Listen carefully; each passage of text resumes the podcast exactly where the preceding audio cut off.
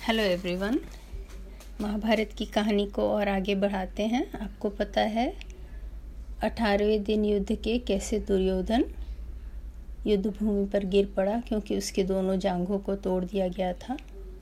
जब अश्वत्थामा ने यह सुना तो इस अनैतिक कांड के कारण पांडवों के प्रति उसका क्रोध फूट पड़ा। जैसे उसके पिता को छल से मारा गया था वो उसे भुला नहीं पा रहा था। जब उसने सुना कि दुर्योधन के साथ भी द्वंद्व युद्ध में सभी युद्ध के नियमों को ताक पे रखकर और गलत व्यवहार किया गया तो वह उस स्थान पर गया जहाँ दुर्योधन ज़मीन पर पड़ा अपने मृत्यु का इंतज़ार कर रहा था। और उसने प्रतिज्ञा की। आज रात को वह सभी पांडवों को यमलोक भेज देगा। जब दुर्योधन ने यह सुना तो उसे बहुत खुशी मिली। उसने तुरंत ही आज्ञा दी कि अश्वत्थामा को प्रमुख सेनापति बनाया जाए और उसके लिए जो भी परंपरा का पालन करना चाहिए, किया जाए। जब सभी रस्म रिवाज पूरे हो गए तो दुर्योधन ने कहा मेरी सारी आशा तुम पर टिकी है। यह सूर्योस्त का सूर्यास्त का समय था। अंधेरा हो रहा था। अश्वत्थामा कृपाचार्य और कृतवर्मा एक बर, बड़े बरगद के पेड़ के नीचे लेट गए। कृतवर्मा और कृपाचार्य तो दिन भर की थकान के कारण लेटते ही सो गए। पर अश्वत्थामा की आँखों में नींद न था। दुख, रोष व नफरत से उसका मन जल रहा था। वह सभी निशाचर पक्षी और पशुओं के आवाज़ों को सुन रहा था।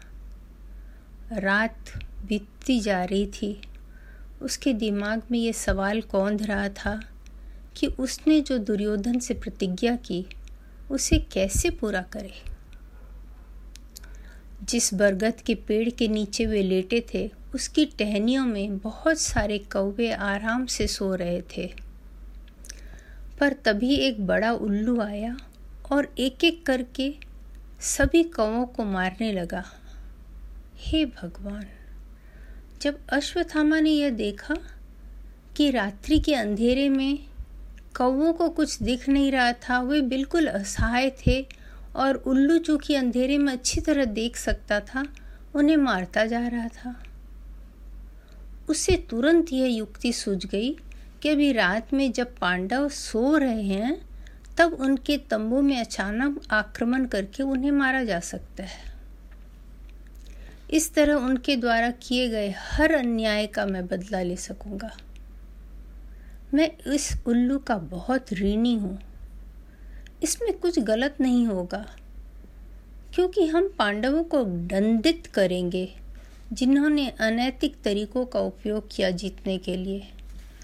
हमारे पास और कोई विकल्प भी तो नहीं है।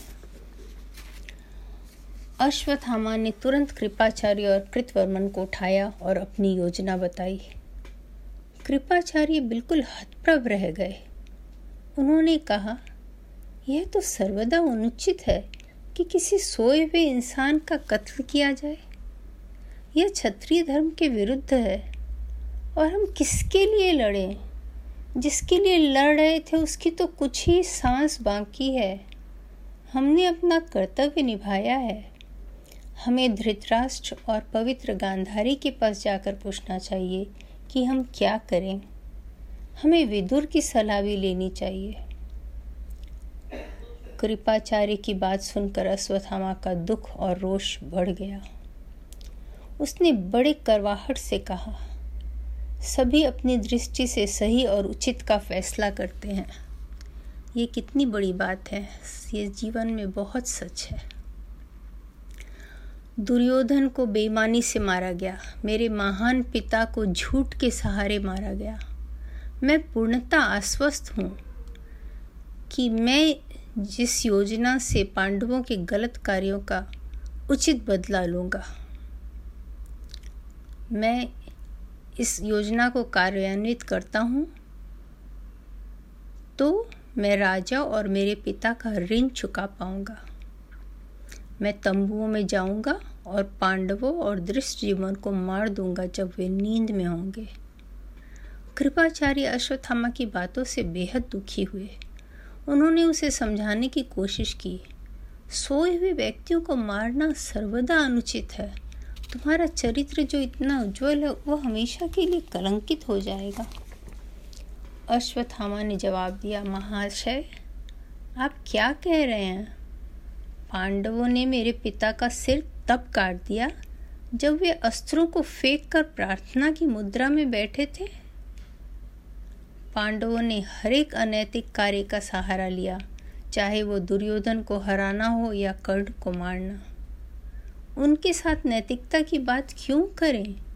उन्हें सोए हुए मारने से अगर मुझे अगले जन्म में पक्षी भी बनना पड़े तो मुझे मंजूर होगा। यह कहकर वह घोड़ों को अपने रथ में जोतने लगा। और जैसे ही वो जाने लगा तो कृतवर्मा ने कहा, रुको, हम तुम्हें अकेले नहीं भेज सकते। हमें तुम्हारे साथ आना होगा। अधर्म का अनुसरण करने से और अधर्म ही फैलेगा। अश्वत्थामा दृष्टिद्युमन के तंबू में घुसा और उसे उठने का मौका बिना दिए ही मार डाला। इस तरह उसने सभी पांचाल, यानी द्रौपदी के सभी भाई और द्रौपदी के सभी संतानों को मार दिया। जब वे गहरी नींद में थे उसके बाद उन्होंने तंबुओं में आग लगा दी।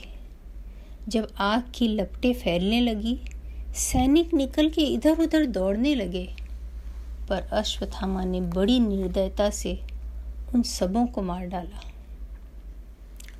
तब अश्वत्थामा ने कहा, यहाँ का काम खत्म हुआ। हम दुर्योधन को यह खुशखबरी देने चलते हैं। अश्वत्थामा ने दुर्योधन से कहा दुर्योधन, अगर आप अभी जीवित हो तो सुनो और खुश हो जाओ कि हमने सभी पांचालों को मार दिया और द्रौपदी के सभी पुत्रों को मार दिया। उनके सैनिकों को भी खत्म कर दिया। रात्रि में जब वे सो रहे थे, तब उन पर आक्रमण करके हमने सबों को खत्म कर दिया। उनकी तरफ़ से सिर्फ़ सात व्यक्ति बचे हैं और हमारी तरफ़ से हम तीन। यह सुनकर दुर्योधन ने आँखें खोली और कहा, अश्वत्थामा, तुमने वह कर दिखाया जो भीष्म और कर्ण न कर सके। मैं अब बहुत सुखी मरूँगा और दुर्योधन की मृत्यु हो गई। पांडवों के दुख का ठिकाना न था। उनके सभी पुत्र जो युद्ध में जीवित बच गए थे, वे सब मारे गए। जीत की घड़ी में कितना दुखद पराजय मिला। द्रौपदी के दुख का अंत न था। क्या कोई अश्वत्थामा को मारकर मेरे पुत्रों के हत्यारे को सजा नहीं देगा? पांडव अश्वत्थामा को ढूँढने निकले। वे गंगा नदी के किनारे व्यास ऋषि के पीछे छुपा था। पांडवों को देखकर उसने घास का एक तिनका उठाया और श्राप दिया। यह तृण पांडवों के वंश का नाश कर दे। उस समय अभिमन्यु की पत्नी उत्तरा गर्भवती थी। यह तृण उसे जाकर लगता, पर कृष्ण भगवान के व्यवधान से उत्तरा के कोख की रक्षा हुई और बाद में उसका पुत्र परीक्षित बड़ा होकर राजा बना और युधिष्ठिर और दूसरे पांडव जंगल चले गए। अश्वत्थामा ने अपने सिर से मणि निकालकर भीम को दे दिया और जंगल चला गया। भीम ने उस मणि को द्रौपदी को दे दिया और द्रौपदी ने उसे युधिष्ठिर को दे दिया कि यह आपके मुकुट में लगना चाहिए। आज की कहानी यहीं ख़त्म होती है। अगली बार आगे की घटनाओं के बारे में जानेंगे। तब तक के लिए बाय बाय